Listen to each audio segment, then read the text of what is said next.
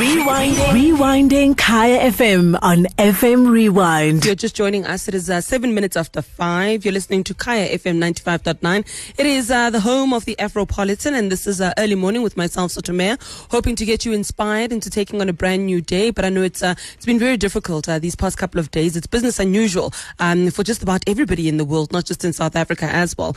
And of course, uh, with the closure of schools um, that took place yesterday for a lot of schools, like I said, our school closed on Tuesday already um, you know, it's been uh, it's been very difficult for a lot of parents. Um, and like I said, that you know, we are a three-term school, which means that it's not holidays for us yet. We actually have to carry on with the syllabus. You have to carry on and teach your kids at school. And I know that a lot of parents are in exactly the same situation. It's not just me. Many of us are navigating these new um, roads. I mean, you're used to helping with like a bit of homework, especially my kid is in grade naught and one in creche. So it's never really just very formal. You know, it's just a, a little bit of homework, a little bit of revision. But now you actually have to be the teacher at home.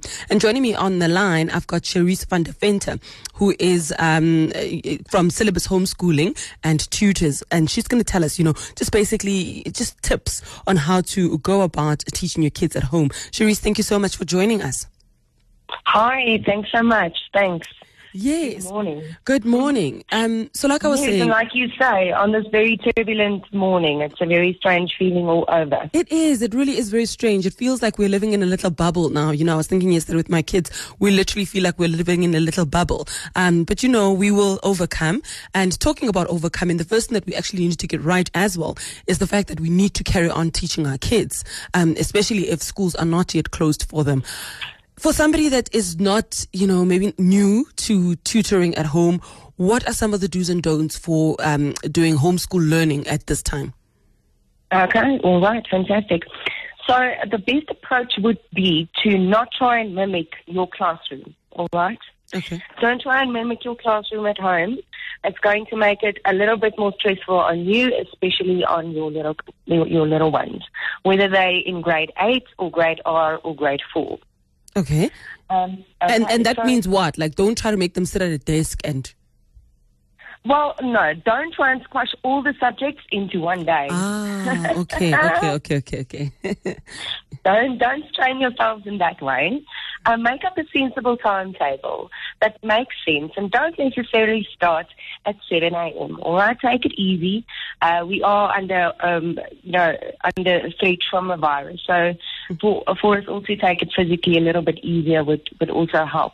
okay. So I suggest start around eight and work out a sensible schedule that that encompasses um, about three to four subjects a day, and and you know focus focus on that for about four to five hours. Um, intensively working through through the textbooks, and obviously in those little textbooks you'll have uh, um, assessments that you can do. So work those through and try as best as you can to perhaps get the answers from the teachers which Yeah. they have available in the teacher guides. If those are not possible, um, you can always look at, at online tutoring or online lessons. Mm, mm. Those are widely be, becoming available now.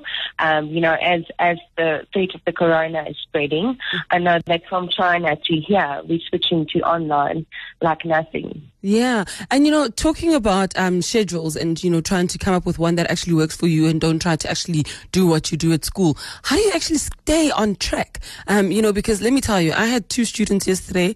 A a five-year-old and a two-year-old, and I was ready to suspend both of them yesterday because they just they, they wouldn't they wouldn't listen. I mean, I wanted to do it at this time, and this one wanted to do it this at this time. But how do you make sure that you actually stay on track, on schedule? Is it okay to say, you know what? Okay, it might not be working at this hour. Let's try in the next hour, or are you breaking out of the schedule?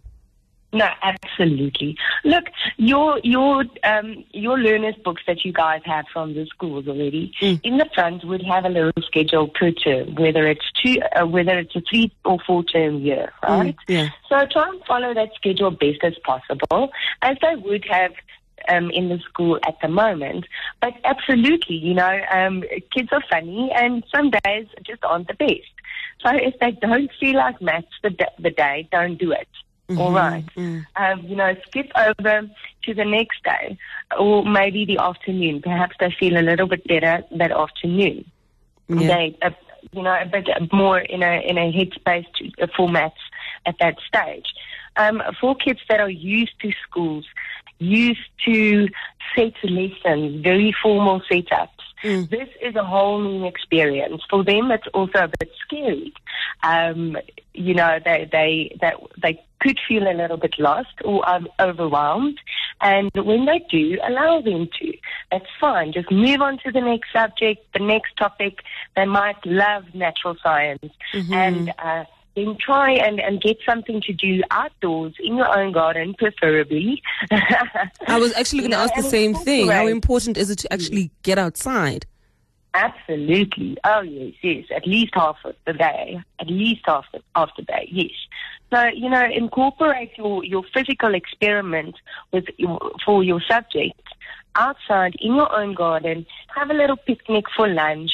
Make it interesting.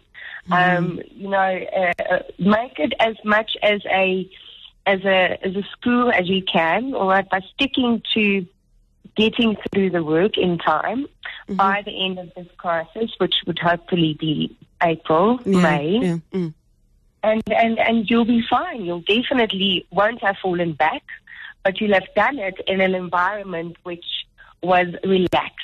Hmm hmm And not everybody will try to kill each, kill each other um, at the end of the of the school, the homeschooling.